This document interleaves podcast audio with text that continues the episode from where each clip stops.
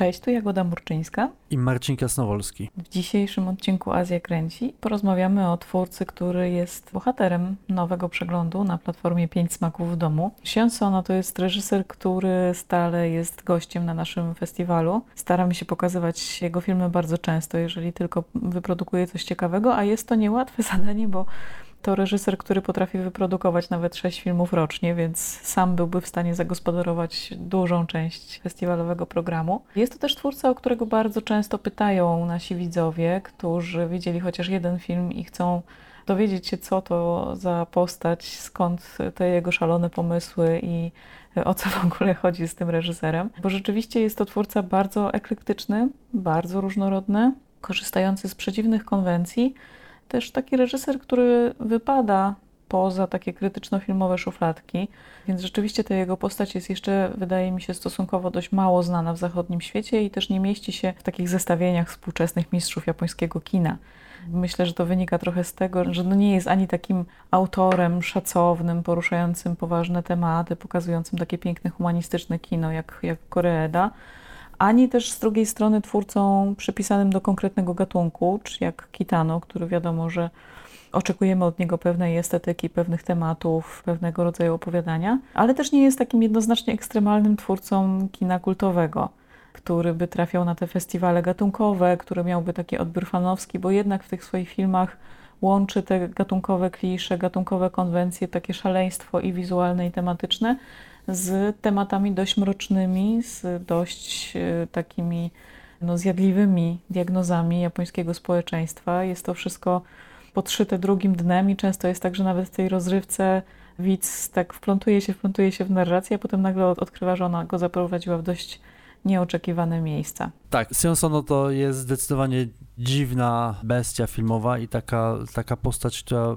przemierza kolejne dekady japońskiej historii, japońskiego kina w zasadzie samotnie i na własnych zasadach. Ja sam wielu z jego filmów nie widziałem i czekają jeszcze na odkrycie przeze mnie, ale to, co zawsze mnie w nim zaskakuje, no to to właśnie, że on robi to, na co ma ochotę, nie poddaje się tak naprawdę trendom, większym trendom kinematografii japońskiej, ale to, co mi najbardziej imponuje w filmach Siona Sona, to to, że on sam bardzo lubi burzyć, można powiedzieć, to, co wcześniej sobie sam zbudował i jakąś pozycję, którą osiągnął. W pewnym momencie stwierdza, że już się tym znudził i po prostu burzy to i zaczyna wszystko od nowa w pewnym sensie, jeżeli chodzi o stylistykę, jeżeli chodzi o tematykę i tak dalej. To jest bardzo rzadkie i dlatego ta jego filmografia jest tak niesamowita, ma tyle niespodzianek w sobie. No, oczywiście będziemy o tym mówić. Można oczywiście powiedzieć, że kolejne dekady różnią się zależnie od tego, jakie jest otoczenie, zależnie od tego, jaki był klimat, czy polityczny, czy sytuacja twórców filmowych. Natomiast no, poza tym Sion Sono płynie zupełnie w poprzek czasów i robi to, na co ma ochotę. To prawda. On w jednym z wywiadów powiedział, że że myśli czasami o swojej twórczości jako albumach, na które składają się różne utwory i dlatego jest w stanie produkować aż tak dużo. I tak naprawdę jak spojrzy się na jego dorobek, to każdy z tych filmów jest bardzo różny, ale pomiędzy nimi pojawiają się takie różne łączniki, jakieś linie melodyczne, które gdzieś powracają, które nawzajem do siebie nawiązują, czasem się kontestują, o czym też jeszcze będziemy mówić, bo on dialoguje sam ze sobą i trochę odpowiada sobie na, na różne dylematy młodzieńcze, co zresztą też widać w tym, że bardzo też w ostatnich latach chętnie wracał do własnych scenariuszy, które powstały, kiedy był dwudziestolatkiem i nagle okazuje się, że one dzisiaj nagle mają dla niego jakieś nowe znaczenie i nabierają nowych sensów.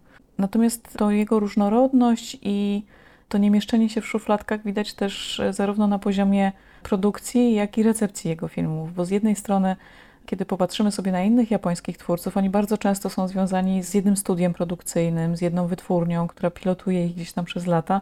Sono w zasadzie każdy film robi gdzie indziej. Często to są filmy stworzone przez jakieś kolektywy producenckie, czasem różne wytwórnie specjalizujące się w takim kinie awangardowym, ale też komercyjne, bardzo komercyjne projekty, które też mu się zdarzało realizować i to za każdym razem jest inny zestaw taki producencki. Ale też po drugiej stronie jest to samo, bo jeśli chodzi o twórców japońskich, czy w ogóle twórców z tego kina światowego, często jest tak, że międzynarodowe festiwale, te największe, mają takich swoich autorów ulubionych, których filmy regularnie pokazują. Cannes ma swoją pulę, Berlin ma swoją. No i znowu Sono tak naprawdę w żadną z tych szufladek nigdy się nie zmieścił.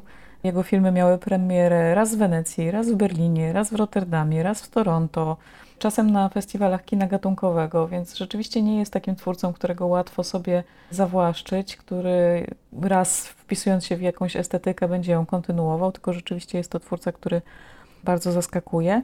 No i pewnie też problem stąd wynika z recepcją Sono, bo rzeczywiście trzeba mieć sporą wiedzę, żeby za tym pozorem, który często on stwarza, pozorem właśnie takiego szalonego kina, które przynależy do tej sekcji Pokazy o północy. To jest duża część jego twórczości. Te horrory, te thrillery, te takie eksploatacyjne, bardzo takie ekspresyjne filmy, a równocześnie no właśnie filmy, które bardzo mocno dotykają różnych moralnych dylematów, nie są czystą rozrywką. Staramy się troszkę odzwierciedlić tą niesamowitą rozpiętość w tym pokazie. Pokazujemy z jednej strony Zimną Rybę, która jest takim właśnie naprawdę perwersyjnym, mocnym thrillerem, a z drugiej strony Gwiazdę Szeptów, który jest takim bardzo, bardzo wyciszonym, pięknym, lirycznym filmem. Sono jest niewątpliwie erudytą, jest pożeraczem filmów, pożeraczem kina, pożeraczem literatury i dzisiejszy podcast poświęcimy właśnie temu, to znaczy nie tyle poszczególnym jego filmom, co tej bazie, z której czerpie on inspirację, bo to jest fascynujące, jeżeli widzimy te tematy, które powracają w filmach, skąd one się biorą, gdzie one krążą, gdzie te fascynacje powstają. Tak, no myślę, że jeszcze warto dopowiedzieć, mówiłaś o tym, że on skacze od studia do studia i że to jest tak naprawdę trudniejsza droga. Przypuszczam, że gdyby związał się z jednym wytwórnią, byłoby mu w jakiś sposób łatwiej. No to on do tego stopnia skacze, że ostatni film Prisoners of the Ghostland zrealizował w Stanach Zjednoczonych z Nicolasem Cage'em zresztą i on już wcześniej w wywiadach otwarcie mówi, że nie zamierza więcej pracować w Japonii, że ma Japonii dosyć i on myśli, myślę, że on, on ma w sobie taką, nie poznałem go osobiście, ale że jest bardzo punkową i taką rebeliancką duszą. On zresztą lubi wywoływać skandale. Kiedyś na przykład powiedział, że filmy Ozu, że, że sam Ozu, czyli wielki mistrz japońskiego kina, że jest antychrystem, że powinniśmy go, nie powinniśmy oglądać jego filmów, że są to filmy, które są kłamstwem i nie mówią o prawdziwej Japonii.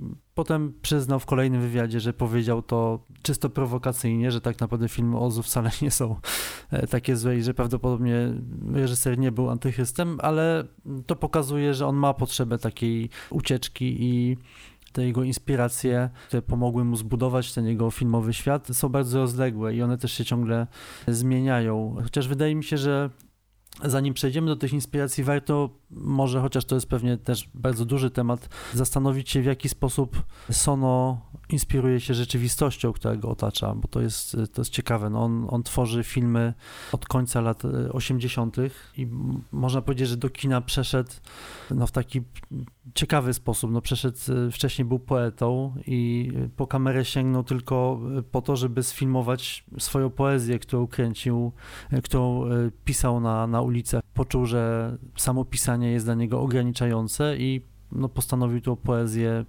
przenieść przed kamerę, co, co jest ciekawe. I od tego momentu stał się filmowcem. Lata dziewięćdziesiąte, kiedy on zaczął realizować swoje pierwsze poważne filmy, były czasem bardzo trudnym dla Japonii i w ogóle dla japońskich filmowców, dlatego że był to czas wielkiego kryzysu, pękła ta gigantyczna bańka ekonomiczna i Japonia, która była typowana na wielką potęgę ekonomiczną, gospodarkę, która miała pożreć nawet Stany Zjednoczone, nagle okazało się, że Japończycy mocno zbiednieli i że kraj pogrążył się w takiej stagnacji, która miała wielki wpływ na kolejne dekady, tak naprawdę jest odczuwalna do dzisiaj. No i ta stagnacja i ten pesymizm był odczuwalny także w filmach. Tak, to był taki moment bardzo dziwny w, w historii Japonii, bo rzeczywiście to pokolenie, które dorastało w latach dziewięćdziesiątych, czuło ogromną frustrację i też taki rodzaj kompletnego nieporozumienia z pokoleniem swoich rodziców, że to jakby ich rzeczywistości były od siebie diametralnie różne. Młodzi ludzie też nie widzieli przed sobą jakiejś świetlanej przyszłości, widzieli, co się dzieje z krajem, nie czuli oparcia w swoich rodzicach, którzy nie rozumieli zupełnie ich problemów, więc to był taki okres też modernizacji, która dotknęła tak naprawdę cały świat. W tym okresie lata dziewięćdziesiąte wszędzie były chyba trochę dziwne. W Tokio dodatkowo mieliśmy ten ważny moment w dziewięćdziesiątym piątym roku, kiedy sekta Aum dokonała zamachu w tokijskim metrze. Zginęło wtedy dwanaście osób, pięć tysięcy było w jakiś sposób ofiarami tego ataku, co wstrząsnęło też Japonią, no bo to był atak jednak wewnętrzny, tak? Zupełnie nikt się go nie spodziewał. To nie była żadna inwazja z zewnątrz, tylko coś, co rozsadziło Japonię niejako od środka. I wielu socjologów głowiło się nad tym, jak w ogóle ta działalność tych sekt w Japonii, ta potrzeba szukania z jednej strony ezoteryki, ale też taki nihilizm, poczucie zagubienia, skąd to się w ogóle bierze w tym cudownym, wspaniałym i poukładanym kraju. I rzeczywiście kino znalazło na to odpowiedź. Kino, które w ogóle w latach dziewięćdziesiątych też było w trudnej sytuacji, bo w latach osiemdziesiątych był taki kryzys tych wielkich wytwórni, co wiązało się z jednej strony z popularnością telewizji, z drugiej z popularnością V H S-ów, które też wówczas zalały rynek, więc kina borykały się z problemami, wytwórnie borykały się z problemami.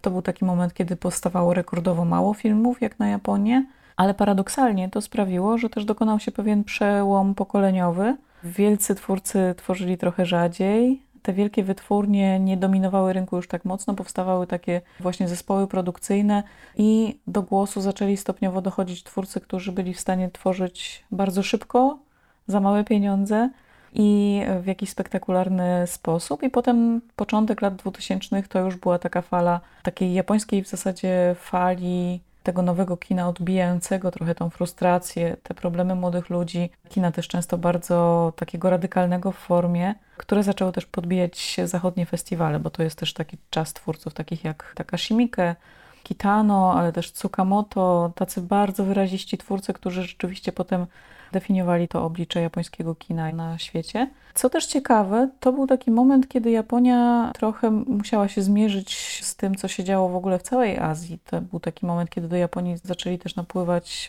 w dużych ilościach imigranci z Azji Południowej, z Południowo-Wschodniej i też filmowcy zaczęli nagle przyglądać się z jednej strony tym mniejszościom różnym, to był taki ruch tego nowego pokolenia reżyserów, którzy się zaczęli przyglądać temu, że Japonia jednak nie jest tak jednolita etnicznie, jak się wszystkim wydaje, że pojawiają się tutaj nowe, nowe osoby i to też gdzieś tam w filmach Sono rezonuje, zwłaszcza w złym filmie. Tam się pojawia ten wątek takich różnych ksenofobicznych napięć i tego, w jaki sposób Japonia reaguje na to, co dzieje się na świecie, co dzieje się w Chinach, w Hongkongu akurat ten film opowiada O, o chińskim i japońskim gangu i, i tam echa tego dołączenia Hongkongu do Chin gdzieś pobrzmiewają, więc jest to taka bezpośrednia reakcja Sono na, na politykę i, i też odzwierciedlenie tego, co w ogóle się dzieje w japońskim kinie. Na pewno jakąś reakcją na tą, na rzeczywistość, na te trudne lata dziewięćdziesiąte był także film, który był przełomem dla Siona Sono, czyli Klub Samobójców. W jednym z wywiadów on powiedział, że dla niego zrobienie tego filmu było podjęciem pewnego ryzyka, jednego oczywiście z, z wielu, jakie podjął w swojej karierze i swoje wcześniejsze filmy porównał do, znaczy porównał się do zespołu rockowego, który wcześniej grał w ogóle bez prądu na, na gitarze akustycznej. Klub Samobójców był już no, takim mocnym rockowym występem. Faktycznie pierwsza sekwencja filmu, która jest często przywoływana, jest oczywiście już sceną, która przeszła do historii kina, była mocnym uderzeniem i tą sekwencją Sion Sono ustawił się gdzieś na scenie kina japońskiego. Mówię o tym, że jest to reakcja na, na, na rzeczywistość, dlatego że, tak jak wspomniałaś, wśród młodych ludzi był bardzo duży pesymizm. Oni nie mogli nawiązać relacji ze swoimi rodzicami, żyli w znacznie trudniejszych warunkach niż ich rodzice i to znalazło swoje odzwierciedlenie właśnie w kinie. I tutaj można wymienić na przykład Kids Return Takeshi Kitano. To jest taki film absolutnie znakomity o dwóch przyjaciołach ze szkoły, którzy obijają się tą szkołę, nie chodzą do szkoły, a jeżeli chodzą, to tylko po to, żeby przesiadywać gdzieś na dachu tej szkoły i szukają jakiegoś, jak, jakiejś przyszłości dla siebie. Jeden idzie w boks, a drugi staje się członkiem gangu przestępczego. Kolejnym bardzo ważnym filmem z tego okresu jest Battle Royale. To jest film oczywiście twórcy znacznie starszego niż Sion Sono, właściwie taki łabędzi śpiew i ostatni wielki film Kinji Fukasaku. To też jest film, który opowiada o tym, o wzroście przestępczości wśród młodzieży, która faktycznie nastąpiła.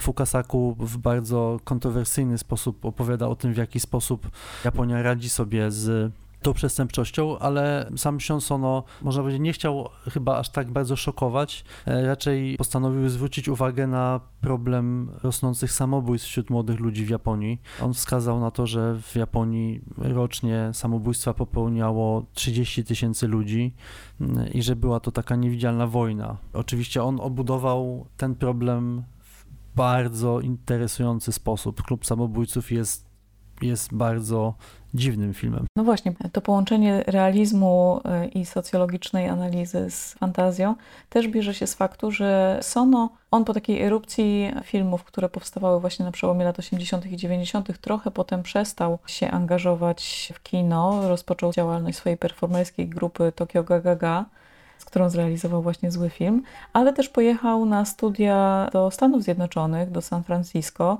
gdzie miał studiować film, ale bardzo szybko odkrył, że niedaleko akademika znajduje się fenomenalna wypożyczalnia filmów i tak naprawdę no, nie, nie chodził na zajęcia, tylko właśnie siedział, oglądał te filmy i tak nasycał się tym, tą estetyką właśnie takiego kina przeróżnego, ale właśnie głównie tego kina klasy B. I od pornografii po przeróżne horrory, po kino akcji. I to gdzieś uzupełniło tą jego edukację, którą już w Japonii odebrał. Taką edukację bardziej formalną i bardziej uporządkowaną, jeśli chodzi o historię kina. Ale do tego kina jeszcze tutaj będziemy wracać. Kolejnym takim przełomowym filmem dla Sono była Miłość obnażona. To jest rzeczywiście film, z którym ja mam bardzo osobisty stosunek, bo to był pierwszy film Sono, który ja w życiu zobaczyłam. Zobaczyłam go na festiwalu w Barcelonie, gdzie miał swoją... No, był pokazywany zaraz, zaraz, zaraz po swojej światowej premierze. Weszłam wtedy na ten seans kompletnie nie wiedząc, na co się pisze. Film był pokazywany bez napisów w języku angielskim, tylko po hiszpańsku. Ja chciałam wyjść z tego seansu, ale po dziesięciu minutach stwierdziłam, że nie, nie wychodzę. To jest coś, co w ogóle rozwala mi głowę i to trzeba zobaczyć do końca. I przesiedziałam te cztery godziny, pod koniec zrozumiałam już i japoński, i hiszpański, więc potem jak tylko oczywiście natrafiłam na jakąś okazję, to dorwałam ten film już, już oglądając go w pełni. Więc tak, mam, mam do niego bardzo emocjonalny stosunek. Ale to też jest taki film, który bardzo mocno bazuje na takich właśnie filmowych różnych inspiracjach, ale też trochę na biografii samego reżysera, który jako młody chłopak uciekł z domu i błąkał się gdzieś po ulicach Tokio.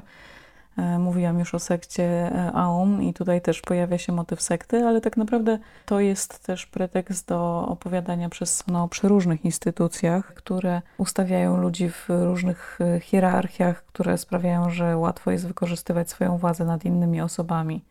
To jest bardzo ciekawe w tym filmie i to jest też taki motyw, który powraca przez kolejne pozycję z repertuaru Sono. Tak, jeżeli chodzi o Miłość obnażoną, to znalazłem znakomity cytat, który mi się bardzo spodobał z jednego z wywiadów z artystą. Dziennikarz zapytał, mówi się, że Miłość obnażona jest oparta na prawdziwej historii jednego z swoich przyjaciół, na co Sion Sono odparł, tak, w dziesięciu procentach jest prawdziwa, natomiast dziewięćdziesiąt procent tego filmu to kłamstwa. Wydaje mi się, że ciekawie jest zestawić Miłość obnażoną z drugim filmem z trylogii Nienawiści, czyli z filmem Cold Fish, Zimna Ryba, dlatego że akurat w tym przypadku możemy dosyć precyzyjnie powiedzieć, które elementy tego filmu były rzeczywiście oparte na rzeczywistych wydarzeniach.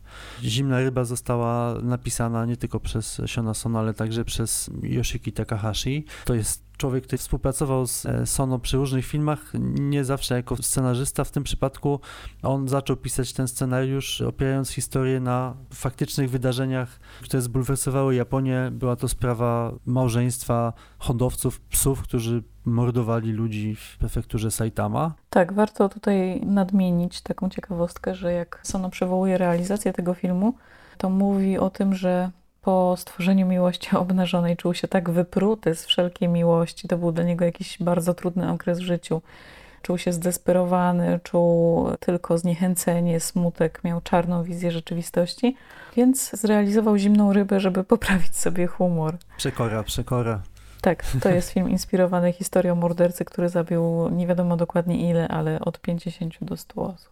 E, tak, no i niektóre elementy tego filmu i mm, sposobu działania bohaterów filmu są odwzorowane bardzo realistycznie, ale to jest praca właśnie Yoshiki Takahashi, natomiast można się domyśleć, które elementy dodał do scenariusza Sono, dlatego że tam jest dużo takich jego ulubionych motywów i na przykład poza tym, że jest to bardzo ponura i bardzo brutalna historia i też bardzo moim zdaniem trafne studium po prostu psychopatycznego umysłu.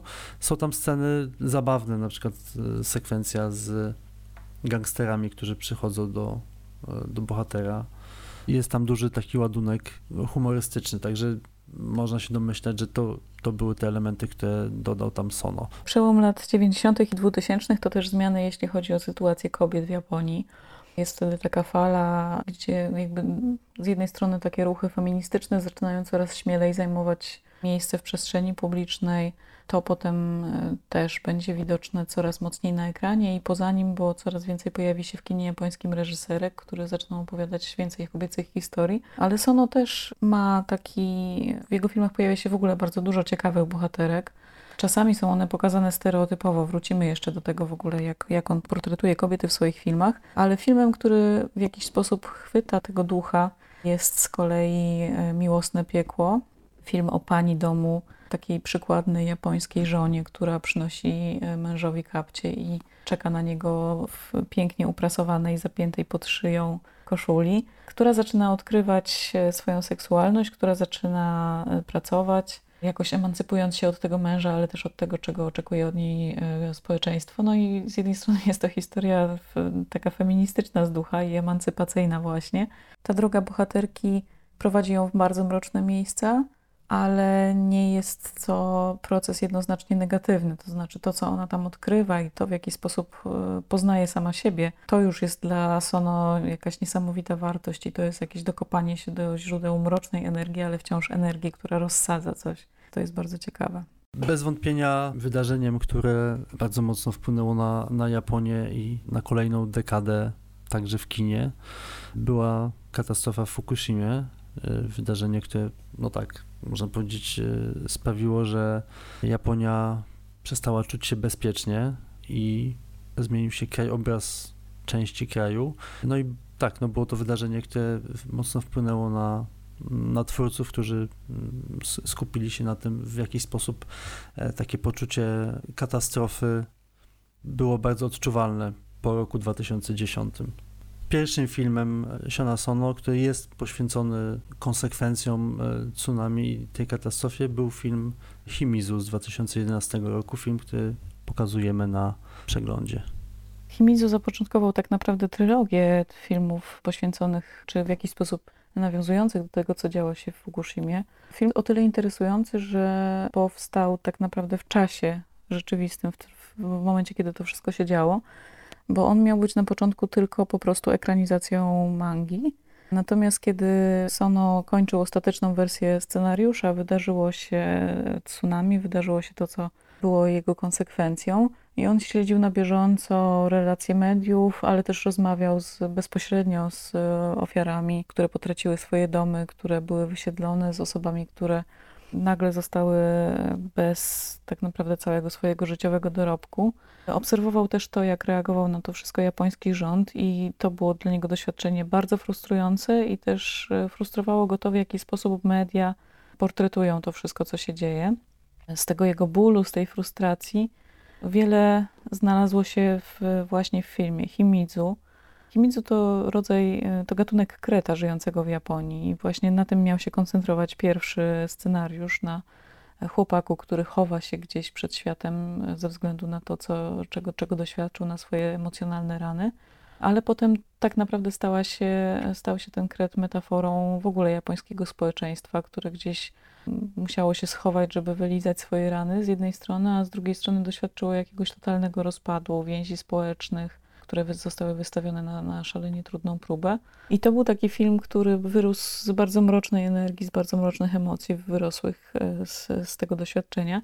Niedługo później powstał Kraj Nadziei. Film może nie aż tak wyrazisty, jeśli chodzi o dorobek twórcy. Nieco spokojniejsza, nieco taka bardziej skupiona na bardzo indywidualnej rodzinie historia tego, jak ocaleńcy w ogóle reagowali na tą, na tą swoją sytuację, jak musieli się odnaleźć w nowej rzeczywistości.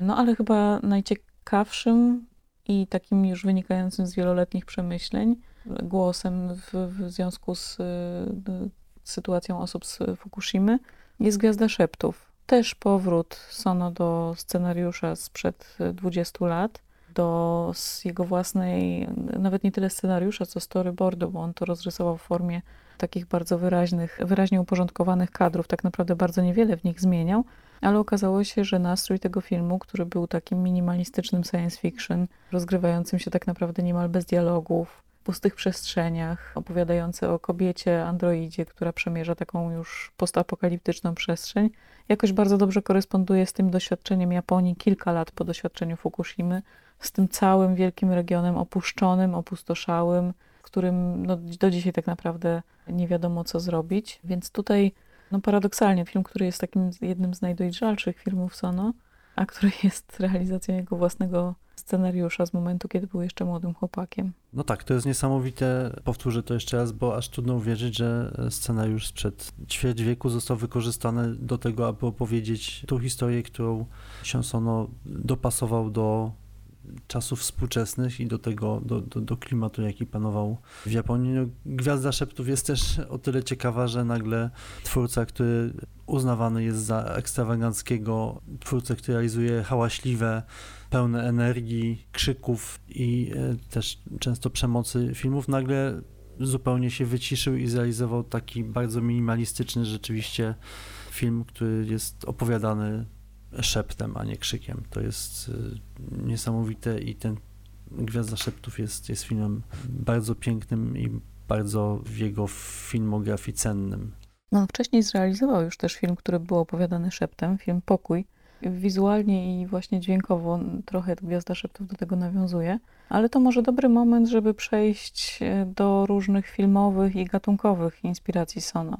Wspomniałam na początku, że on jest takim wielkim erudytą i pożeraczem kina i literatury i to oczywiście ma swoje odzwierciedlenie w tym, jak tworzy swoje filmy. Jeśli wierzyć temu, co mówi w wywiadach, to rzeczywiście już w szkole podstawowej oglądał pięć filmów dziennie i jednym z takich pierwszych jego fascynacji oglądał wszystko, co się dało. Oglądał i, i kino japońskie, i klasykę, i kino europejskie, ale gdzieś w jednym wywiadu wspomniał, że wśród tych filmów, które oglądał właśnie w podstawówce, było na przykład Mondo Cane, słynny, drastyczny dokument zapoczątkowujący w ogóle kino Mondo, włoskiego reżysera Jaco Petriego. No, chciałoby się trochę zapytać, gdzie byli wtedy jego rodzice, bo oglądanie takich filmów w podstawówce no, nie, nie polecałabym jednak. Chociaż Sono, jak widać, wyrosło coś dobrego. Pochłaniał wtedy te filmy. Wspomina, że właśnie jego rówieśnicy pytani o swoje ulubione postacie, o swoich idoli. Jego rówieśnicy wymieniali gwiazdy telewizji i idoli pop, a on wymieniał Ingrid Bergman. I rzeczywiście te filmy, które oglądał w tym młodym wieku, tą klasykę przerabiał na wiele sposobów. No ale też, tak jak wspomniałam, w czasie studiów naoglądał się bardzo dużo kina klasy B. Oglądał, jak pewnie wielu młodych ludzi wówczas w Japonii, oglądał bardzo dużo tego kina erotycznego, Pinku Eiga, które miało charakter z jednej strony takiej prostej rozrywki dla, pokazywanej w kinach dla dorosłych, ale z drugiej strony było nasączone bardzo awangardowymi często treściami, było bardzo takie nowoczesne w formie, realizowane bardzo szybko, z, takim, z taką spontaniczną właśnie energią, ale poruszało wiele czasami trudnych tematów i te odniesienia do Pinku Eiga zdecydowanie w kinie Sono widać. Chociaż on sam mówi, że jakby to nie są bezpośrednie inspiracje, bo, bo Pinku Eiga bezpośrednio nie jest jego takim tematem. Bardziej się odwołuje do takiej europejskiej erotyki, do filmów takich jak Emmanuel, ale też do różnych filmów awangardzistów francuskich na przykład. Ale są takie wątki, które z tego Pinku Eiga bezpośrednio powracają, chociażby we wspomnianym Miłosnym piekle. Tam bohaterka jest właśnie taką kobietą potulną, posłuszną, która odkrywa swoją seksualność i to jest taki motyw, który bardzo często się pojawia w Pinku Eiga, to znaczy była tam cała seria w ogóle filmów o niewiernych żonach, o właśnie takich grzecznych, pięknych kobietach, które siedzą zamknięte w domu, czekają na swoich mężów, no i korzystają oczywiście z każdej okazji, żeby każdego mężczyznę, który pojawia się w zasięgu wzroku, wykorzystać, no co oczywiście dostarczało tego materiału dla dla tego różowego kina erotycznego, więc tutaj trudno nie zobaczyć tej konotacji. No tak, ale nawet jeżeli odcina się od tego gatunku, to należy pamiętać, że filmem, który zrealizował przed Klubem Samobójców, był właśnie film Pinku, film pod tytułem Modeling Vessels with the Female Body. Ja nie widziałem tego filmu, więc trudno mi powiedzieć. Tak, to jest film, który rozgrywa się w pracowni ceramicznej i kształtowanie gliny kobiecym ciałem jest tam potraktowane bardzo dosłownie. Tak, a jednocześnie Sion Sono wraca do gatunku filmem antyporno, który pokazywaliśmy na Pięciu Smakach. I no to jest ciekawe, bo można powiedzieć, tytuł jest bardzo adekwatny, on robi wszystko, żeby w bardzo przewrotny sposób skomentować same założenia tego gatunku i żeby stworzyć no, feministyczny manifest, czyli tak naprawdę zrobić takie antypinku. Jest to bezpośredni komentarz do do filmów Pinku przy, w tym projekcie Roman Porno, który miał być pewnym restartem, a jednocześnie komentarzem z perspektywy czasu tego, czym było kino Pinków, kinematografia japońskiej. Oczywiście seks, seksualność jest taką energią, która bardzo mocno zasila kino Siona Sono. Zresztą też otwarcie mówi, że ta energia seksualna jest dla niego podstawową energią życiową i to jest coś dla niego szalenie ważnego i coś, do czego często bardzo powraca i obrabia na różne sposoby. Natomiast to jest ciekawe właśnie, co mówisz, że on przeszedł też jakiś rodzaj ewolucji i często był oskarżany o seksizm w swoich filmach. Bardzo dużo jest tam obrazów kobiet podglądanych czy ustawianych w takich tak naprawdę konwencjach fetyszystycznych. Te dziewczyny w mundurkach, którym, no jak w Miłości obnażonej, bohaterowie tam polują na zdjęcia majteczek, które łapią gdzieś tam w przeróżnych sytuacjach. No tutaj jest taki popularny, popkulturowy, japoński schemat.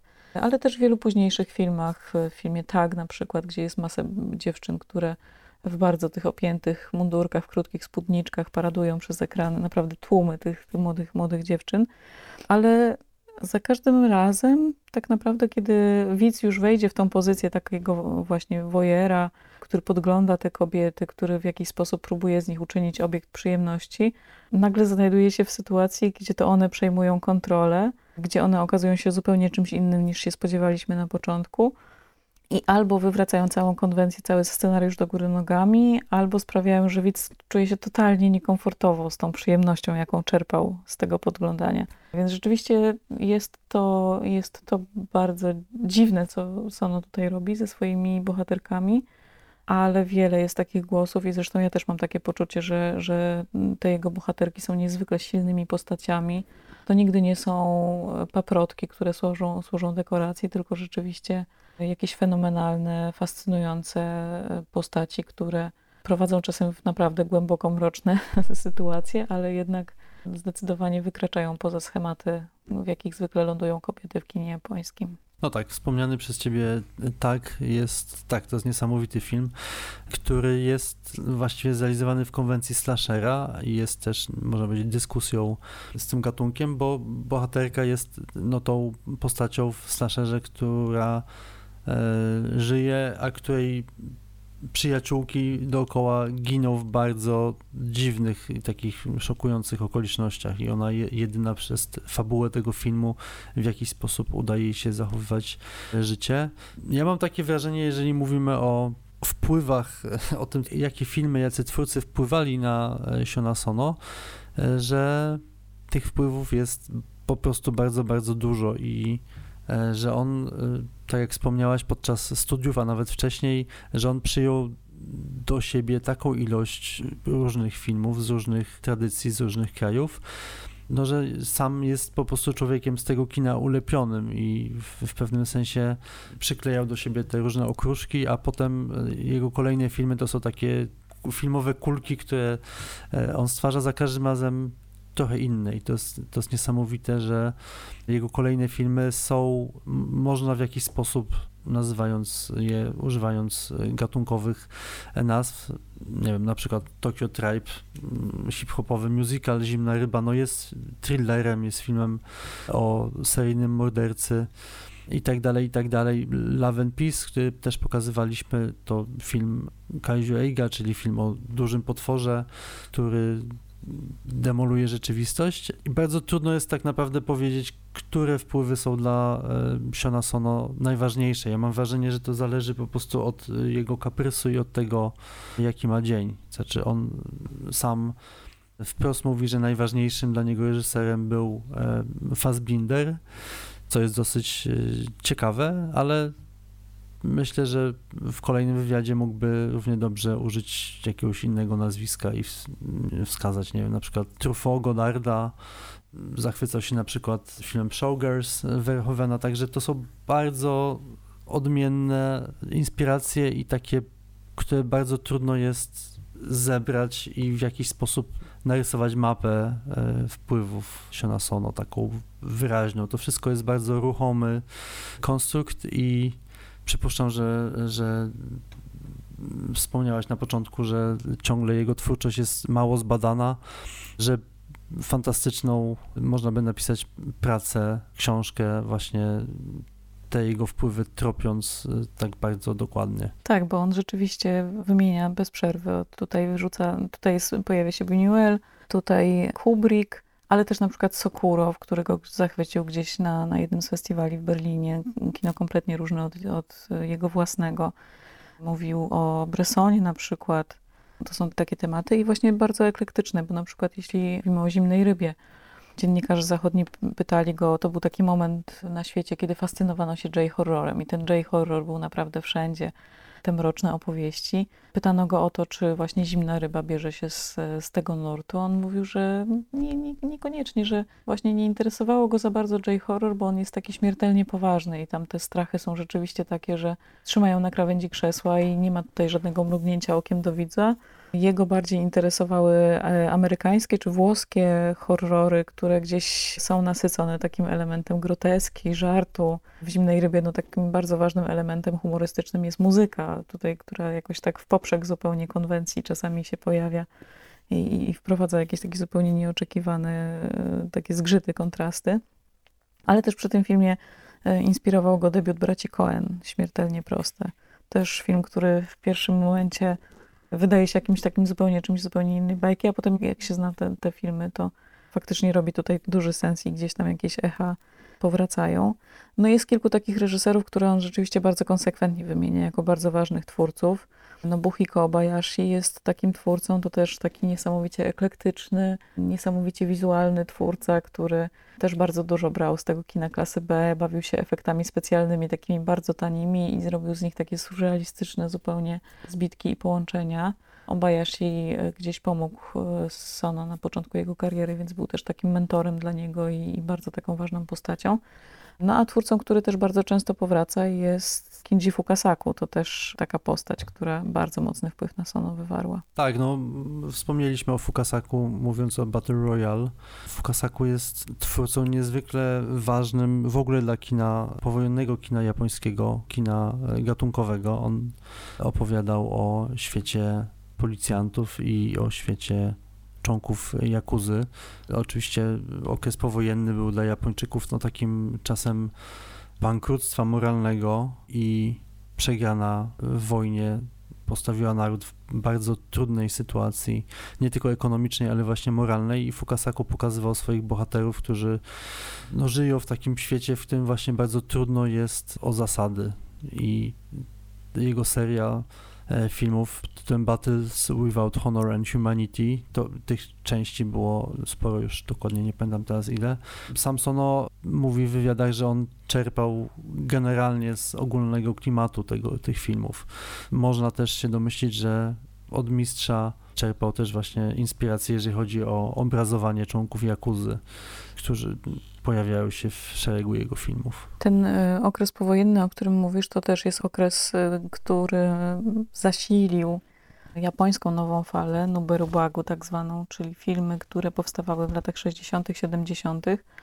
I one nie pojawiają się może jako inspiracja tak bardzo bezpośrednio w kinie Sono, ale bardzo ciekawie rezonują w jego twórczości, bo to były filmy, które też były zakorzenione bardzo mocno w takim młodzieńczym buncie, niesamowicie takim mrocznym, okrutnym, będącym reakcją młodych ludzi, którzy byli takim pierwszym powojennym pokoleniem, które zaczynało rewidować pomysły z pokolenia rodziców na odbudowę kraju, na to, w jaki sposób Japonia jest uzależniona od Ameryki, ale też pokolenie takiego buntu, szukania nowych wartości moralnych, gdzieś opozycji wobec konserwatywnego japońskiego społeczeństwa, ale też opozycji wobec konsumpcjonizmu. To też takie pierwsze pokolenie zamożne, które w ogóle nagle miało, mówiło się o tym tak zwane plemię słońca, czyli młodzi ludzie, których rodzice już odbili się od tego powojennego dna, którzy mieli duże pieniądze, którzy popełniali różne zbrodnie w zasadzie z nudów. Były te filmy często bardzo okrutne, też wykorzystujące seksualność w taki sposób. Nie była to taka seksualność pozytywna, emancypacyjna, tylko raczej też mroczna, raczej wyrażająca takie bardzo skumulowane, negatywne, agresywne emocje. I na pewno ten rodzaj takiej młodzieńczej emocjonalności gdzieś tam pobrzmiewa w filmach Sono, chociaż sytuacja jest ciekawa, bo to jest taki trochę bunt odwrócony, bo sytuacja jest znowu diametralnie inna. To pokolenie, które znowu czuje się totalnie oderwane od swoich rodziców, ale z zupełnie innych powodów. Natomiast emocje, jakie przekazują te filmy, sposób też opowiadania jest bardzo podobny. Te filmy nowej fali, one były oczywiście w bardzo specyficzny sposób realizowane, bardzo taki nowoczesny, czasami korzystający z takich trików, które wciągały widza w grę z bohaterami. I dla mnie takim ważnym filmem, wydaje mi się, w kontekście twórczości Sono jest film Nagise Oshimy po wojnie tokijskiej. Tam cała pierwsza sekwencja tego filmu jest takim, to, to było szokujące wtedy, że ona jest zrealizowana, widzimy obraz z kamery z ręki, ktoś biegnie z tą kamerą. I dopiero biegnie, biegnie, widzi jakieś chaotyczne, rozmyte obrazy, nie wiemy do końca, gdzie jesteśmy, ktoś go goni i na końcu widzimy, że ta kamera spada. Ktoś, kto ją trzymał, popełnił samobójstwo. I cała reszta filmu jest rekonstrukcją tego, w jaki sposób doszło do tego. Jest to film bardzo polityczny, zakorzeniony w, w takiej sytuacji związanej z protestami studenckimi w tamtym okresie, ale sama ta sekwencja, ten bieg z y, ruchomą kamerą, no to, to jest coś, co jeden do jednego powraca w, w różnych filmach Sono. I ten rodzaj też takiego bezpośredniego zaangażowania w rzeczywistość, o którym mówiliśmy na początku, to też nie jest tak, że Sono jest twórcą dokumentalnym.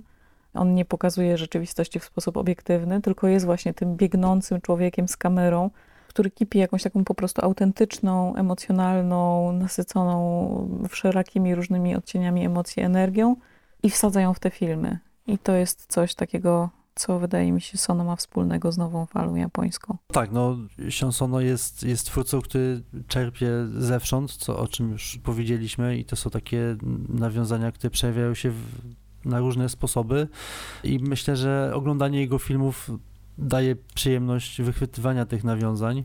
One są mniej lub bardziej ukryte i takim jednym z bardziej oczywistych, ale też przyjemnych jest w y, Miłości obnażonej nawiązanie do serii filmów Female Prisoner Scorpion. To też jest taka ikoniczna i legendarna seria wytwórni Toei z legendarną także Meiko Kaji w roli głównej i bohaterka grana przez Meiko Kaji w tym filmie często występuje w takim bardzo charakterystycznym czarnym kapeluszu i ten kapelusz pojawia się w Miłości obnażonej, nosi go Sasori, która no, w tym kapeluszu też walczy z przeciwnikami i to jest takie wizualne nawiązanie, mrugnięcie okiem i też no, takie bardzo czysto popkulturalne fascynacja Sono takimi no, legendarnymi filmami japońskimi. To też taka postać, która ma mocną pozycję, jeśli chodzi o właśnie filmowe bohaterki japońskie.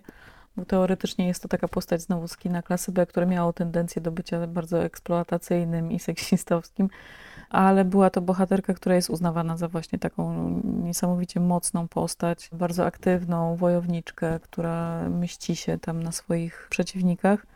I to jest też znowu taki element, z którym Sono sobie tutaj pogrywa, bo jakby wpisuje tą postać też w taką zupełnie queerową jeszcze w ogóle sytuację w Miłości obnażonej. Tych zagrywek jest więcej. Mówiliśmy już trochę o tym, jak, jak są portretowane te kobiety w jego filmach. No ale też ważnym punktem odniesienia dla, dla Sono jest cała kultura mang i anime z, z szufladki shonen, czyli tych kierowanych do chłopców. Chłopackie mangi, które odróżniają się, jak przeczytałam w Wikipedii zabawny opis, że odróżniają się od dziewczyńskich mang tym, że niespecjalnie opowiadają o miłości. No ale możemy sobie wyobrazić, jeżeli nawet nikt z nas nie widział żadnej mangi, no jest to tematyka trochę przygodowa, trochę właśnie związana z takim kształtowaniem się męskich wzorców w tych młodych chłopcach, ale też bardzo dużo jest tam tematów związanych z dojrzewaniem, z fascynacją płcią przeciwną, z fascynacją piersiami koleżanek. To są takie tematy, które są rzeczywiście no, takimi leitmotivami tych przeróżnych serii, przeróżnych filmów. I no, Sono bardzo często wykorzystuje tropy z tego rodzaju konwencji, tej chłopackości, takiej chłopięcej solidarności, ale też właśnie tego niesamowitego napięcia, które dojrzewający chłopak czuje w kontakcie z koleżankami i z kobietami, czasami też starszymi od siebie. Jest tych tropów cała masa u, u Sono. Ale jeśli mówię już o mandze i anime, no to nie mogę nie wspomnieć o twórcy uważanym za takiego ojca mangi, ojca anime, Osamu Tezuka. To jest też bardzo ważna postać w tym panteonie Siona Sono. Mówię o tym trochę więcej w dokumencie, który również pokazujemy w naszym przeglądzie. No jest to oczywiście ikona, ale też jakby nie tylko jeśli chodzi o fabuły filmów, ale też o stworzenie z komiksu, stworzenie z mangi, bardzo uniwersalnego medium, które służy też do opowiadania o bardzo poważnych tematach, o tematach skierowanych zdecydowanie dla dorosłych czytelników, dla dorosłych widzów. Nie są to zdecydowanie wyłącznie bajki, o czym wszyscy miłośnicy mangi i anime doskonale wiedzą, ale pewnie warto to podkreślać przy każdej okazji. A jeśli mowa o Osamu Tezuce i o mandze, no to oczywiście też warto porozmawiać o literackich inspiracjach Sono, bo to jest też niezwykle ważna część tych filmów. On przecież też sam jest w większości autorem scenariuszy, więc nasyca te filmy wieloma różnymi cytatami. I o głos w sprawie tej właśnie literackiej strony Sono poprosiłam Łukasza Mańkowskiego, japonistę, który współpracuje z Festiwalem Pięć Smaków od długiego już czasu i jest tutaj najlepszym źródłem informacji także o tej literackiej stronie twórczości Sono. Pomówmy teraz o tych literackich inspiracjach Sono, bo oprócz tego, że jest on twórcą niezwykle wyoglądanym i naprawdę nie wiem, kiedy on znajduje czas na robienie pięciu filmów rocznie, a jeszcze do tego ogląda całą filmografię światową i jeszcze do tego czyta całą literaturę świata, bo tych inspiracji rzeczywiście jest bardzo dużo, na które on się powołuje w wywiadach, ale też które bardzo bezpośrednio są cytowane w jego filmach. No, wydaje mi się, że Sono jest w ogóle też takim twórcą, który sam z siebie wychodzi z takiego założenia, że szuka w tych wszystkich twórcach, którymi się inspiruje, tego, co sam też wnosi do kina, czyli szuka inspiracji wśród twórców, którzy sami wnoszą jakąś nową energię do, do prozy japońskiej, do, do literatury, do poezji. Tworzą coś nowego, jakiś nowy styl, wtłaczają jakieś nowe techniki i myślę, że to trochę właśnie też później rzutuje na jego styl. Też to, że Sono sam w sobie jest takim twórcą, który po prostu eksperymentuje i nie, nie boi się wchodzić w jakieś nowe, nowe obszary, pomimo że można powiedzieć, że już w kinie zostało powiedziane wszystko, to mam wrażenie, że ta energia u niego jest też taka, że rozsadza ten ekran. No i, i te inspiracje literackie są pewnie jednym z tych motorów napędowych, które właśnie pchają go do przodu w tych, w tych jego poszukiwaniach. Myślę, że z takim najważniejszym jego nurtem, najważniejszą inspiracją dla jego twórczości był ten zryw oczywiście Eroguro Nansensu, który pojawił się pod koniec lat dwudziestych. Gdzieś do połowy lat trzydziestych formował się na początku przez to zjawisko eroguro, czyli erotyka, połączenie słów erotyki i, i groteski, e, którą można było odszukiwać chociażby u takich twórców jak Edogawa Rampo, zresztą tłumaczony i na język polski, e, twórca, którego prozę bardzo chętnie filmowcy także, także przenosili. I później ten eroguro, czyli to połączenie erotyki i groteski zostało wzmocnione jeszcze o ten pierwiastek nonsensu, czyli pierwiastek absurdalności, właśnie tego nonsensu, który za sprawą takiego mniej znanego już pisarza, Kyūsaku Yumeno, zwanego często potocznie takim japońskim Lovecraftem swoją drogą, To właśnie za sprawą jego twórczości ten termin zupdate'owano tak naprawdę. No i to był taki zryw ciekawy, bo wnosił jakąś nową właśnie energię do, do tej japońskiej prozy. Określał pewien taki styl kultury, troszeczkę wylawirował wokół jakiejś takiej nowej, nowej awangardy, a jednocześnie chwytał właśnie jakieś takie nowe absurdy tej, tej rzeczywistości między, międzywojennej. No i na przykład Kyūsaku Yumeno wydaje mi się ciekawym tropem w kontekście Siona Sono, bo on co prawda nie był za bardzo tłumaczony na języki europejskie w ogóle, ale jego taki opus magnum Dogura Megura została sfilmowana chociażby przez Toshio Matsumoto, taki surrealistyczny, awangardowy twór, który mam wrażenie dobrze wchodzi też z dialogiem z Sono. No i myślę, że właśnie ten surrealizm i awangarda tego Eroguro Nansensu jest takim dla mnie pierwszym chyba tropem, który można było odnaleźć w, w, w, i u Sono, i to też taki zresztą trop nowofalowy, bo Sono jest, mam wrażenie, takim najbardziej nowofalowym z tych współczesnych twórców, który chętnie sięgał właśnie też po te tematy, jakieś motywy, które gdzieś tam swój początek oczywiście mają w tym zrywie Eroguro Nansensu. Tak, no powiedzmy może, że no, nie, nie mamy zbyt dużo powieści przetłumaczonych Rampo Edogawy na przykład na polski, ale na pewno widzowie kojarzą filmy takie jak Znamie Shinichi Kamoto czy Gąsienica Kodziego Wakamatsu. To są chyba takie najsłynniejsze ekranizacje jego opowieści, ale tak naprawdę filmowcy brali się za te historie bardzo często, bo tak jak sobie zerkałam tutaj na jakieś takie najbardziej podstawowe listy, to co najmniej sześćdziesiąt filmów powstało na podstawie różnych opowiadań Rampo, i no, Sono też z jednej strony dociera do niego przez literaturę i swoje fascynacje literackie, ale też przez kino i przez twórców, z którymi się zadaje. I wydaje mi się, że też to, co go tutaj pociąga, to ten mrok, i tego mroku szuka też w literaturze zachodniej, francuskiej. Wielokrotnie wymieniał w tych listach swoich inspiracji twórców takich no, od Markiza de Sade po Georgesa Bataille'a, ale też Baudelaire'a. Twórców takich, którzy fascynowali się tym, co w ludziach mroczne i tym szaleństwem takim ukrytym gdzieś głęboko. Tak, to jest w ogóle ciekawy wątek, że właśnie on bardzo e, często podkreśla, że szuka takiej trucizny w, w tych historiach, właśnie jakiejś toksyczności, i, i dlatego na przykład totalnie antagonizuje się względem takich twórców chociażby jak Yasujiro Ozu, że dla niego Ozu to jest kino oderwane totalnie od rzeczywistości, to jest piękna laurka dla kultury japońskiej, produkt eksportowy, zupełnie nie mający nic wspólnego z rzeczywistością, prawda? I to, co, co mówisz, to jest dokładnie właśnie te inspiracje właśnie Bataille, Genet, de Sade, no to to jest właśnie ten mrok, który też inspirował właśnie w latach sześćdziesiątych wielu, wielu twórców, kiedy te japońskie tłumaczenia tych, tych powieści, ten francuski egzystencjalizm, chociażby Sartra, czy, czy właśnie cielesność i erotyka Bataille'a, to było coś, co fascynowało właśnie i te późniejsze pokolenia. I to jest właśnie ciekawe, że ten mrok, ta trucizna, te wszystkie obrazy właśnie także w kontekście rodziny bardzo fajnie wychodzą właśnie u Sono, że jest tutaj jakiś taki klucz redefinicji rodziny, właśnie w takim motywie antyozowskim, można powiedzieć wręcz. E, obraz, który totalnie nie idealizuje tej rodziny. Można powiedzieć, że ta Japonia jest dziwna, jakaś taka na, na, na skraju jakiejś dewiancji, czy, że to jest bardzo mroczny obraz, ale to jest jednak jakaś próba ukazania rzeczywistości posępnej, no ale, ale jednak. Więc nie, nie dziwię się, że te fascynacje u niego mm, funkcjonują właśnie w tych, tych twórcach, bo jednak właśnie to jest literatura brudna, taka nasycona właśnie tą ciemnością, która, z której on ciekawe rzeczy właśnie wydobywa. I, i, i w tych filmach, które pokazujemy właśnie w tej, w tej retrospektywie, mam wrażenie, że one brzmiewają bardzo różnie i bardzo, bardzo mocno, że to są różne filtry, różne ekspresje, i myślę, że właśnie to też to jest to, czego on na przykład szukał w tych twórcach japońskich, jakichś różnych sposobów opowiadania, i także tych, wśród tych zachodnich twórców, że z jednej strony mamy takiego właśnie Geneta, Bataille'a czy, czy, czy de Sade'a, no a z drugiej strony jakieś takie, mam wrażenie, też klasyczne y, twory y, japońskiej literatury.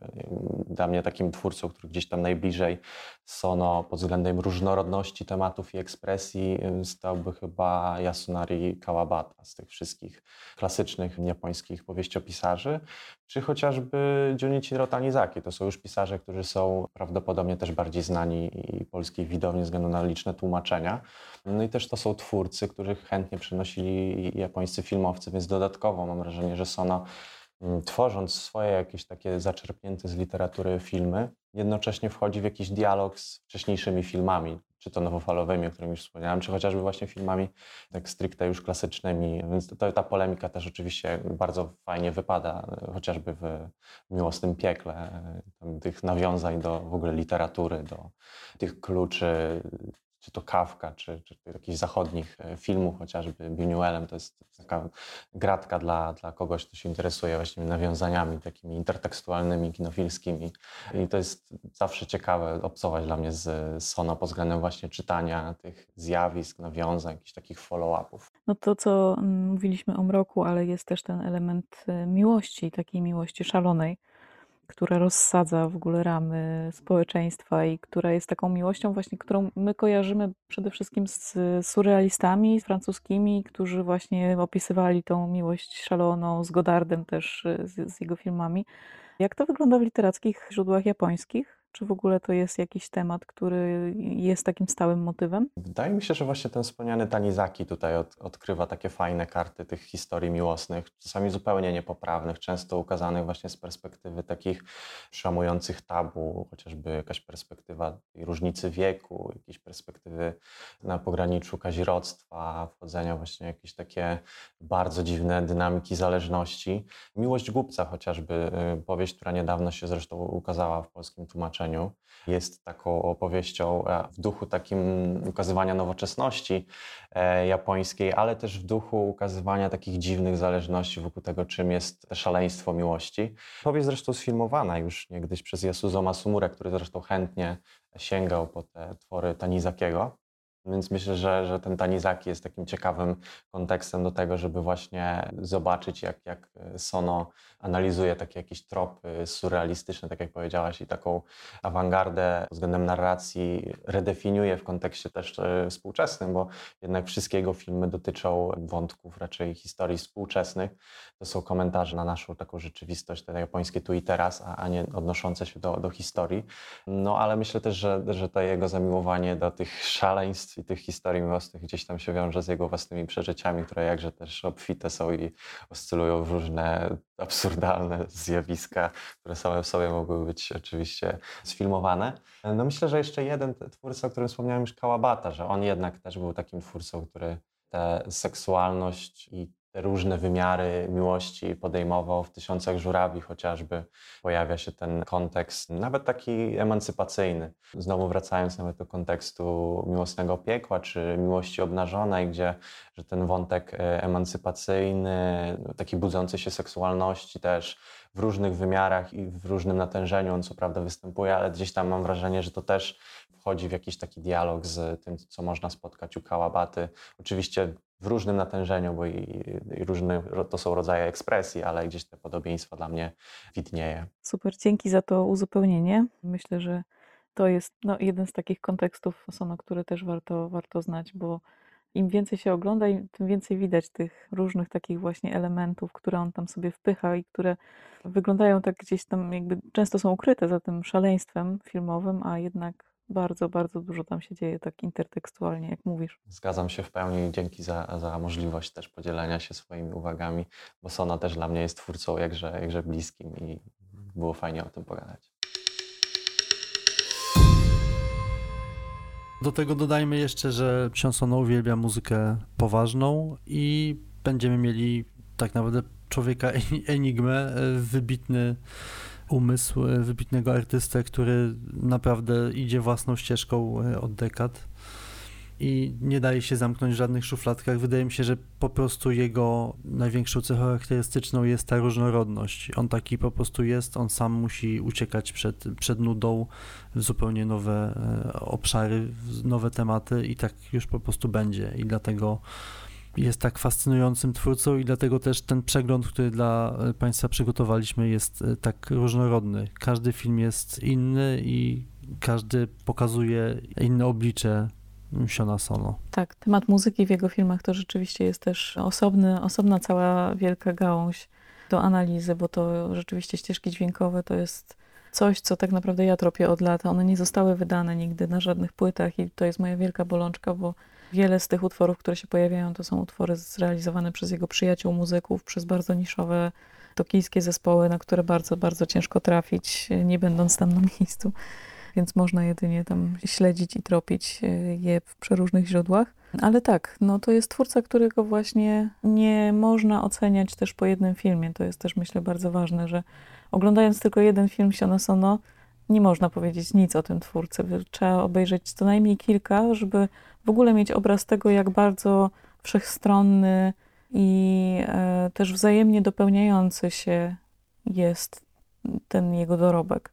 Że to są filmy, które właśnie ze sobą dialogują, że, że to są filmy, które wzajemnie się dopełniają i są jakimiś takimi całymi pakietami inspiracji, estetyk, całe po prostu uniwersum Siona Sono. No mam nadzieję, że to oczywiście jest tak naprawdę wstęp do poznawania jego twórczości. My zamierzamy absolutnie wracać do jego nowych i starych pozycji, bo, bo jest to twórca, który nas fascynuje i zaskakuje, co i róż, i nie zamierza osiąść na laurach. Zapraszamy tym samym do oglądania filmów Siona Sono na platformie Pięć Smaków w domu. Mamy wielką nadzieję, że ta niezwykła i ekscentryczna wyprawa do umysłu tego niezwykłego twórcy będzie się Państwu podobać, że złapią Państwo bakcyla, jeżeli Państwo oczywiście jeszcze tych filmów nie znają, jeżeli to jest pierwsze spotkanie Państwa z filmami Siona Sono. I zapraszamy do słuchania kolejnych odcinków Azja Kręci, kolejny już za dwa tygodnie, a jednocześnie przypominamy, że jeżeli podoba się Państwu nasz podcast, jeżeli słuchają go Państwo, będziemy bardzo wdzięczni, jeżeli w aplikacji Spotify klikną Państwo follow albo obserwuj, to nam pomoże w lepszym pozycjonowaniu i dzięki temu Azja Kręci trafi do większej ilości odbiorców. Bardzo dziękujemy. Dziękujemy i zapraszamy za dwa tygodnie. Do usłyszenia. Do usłyszenia.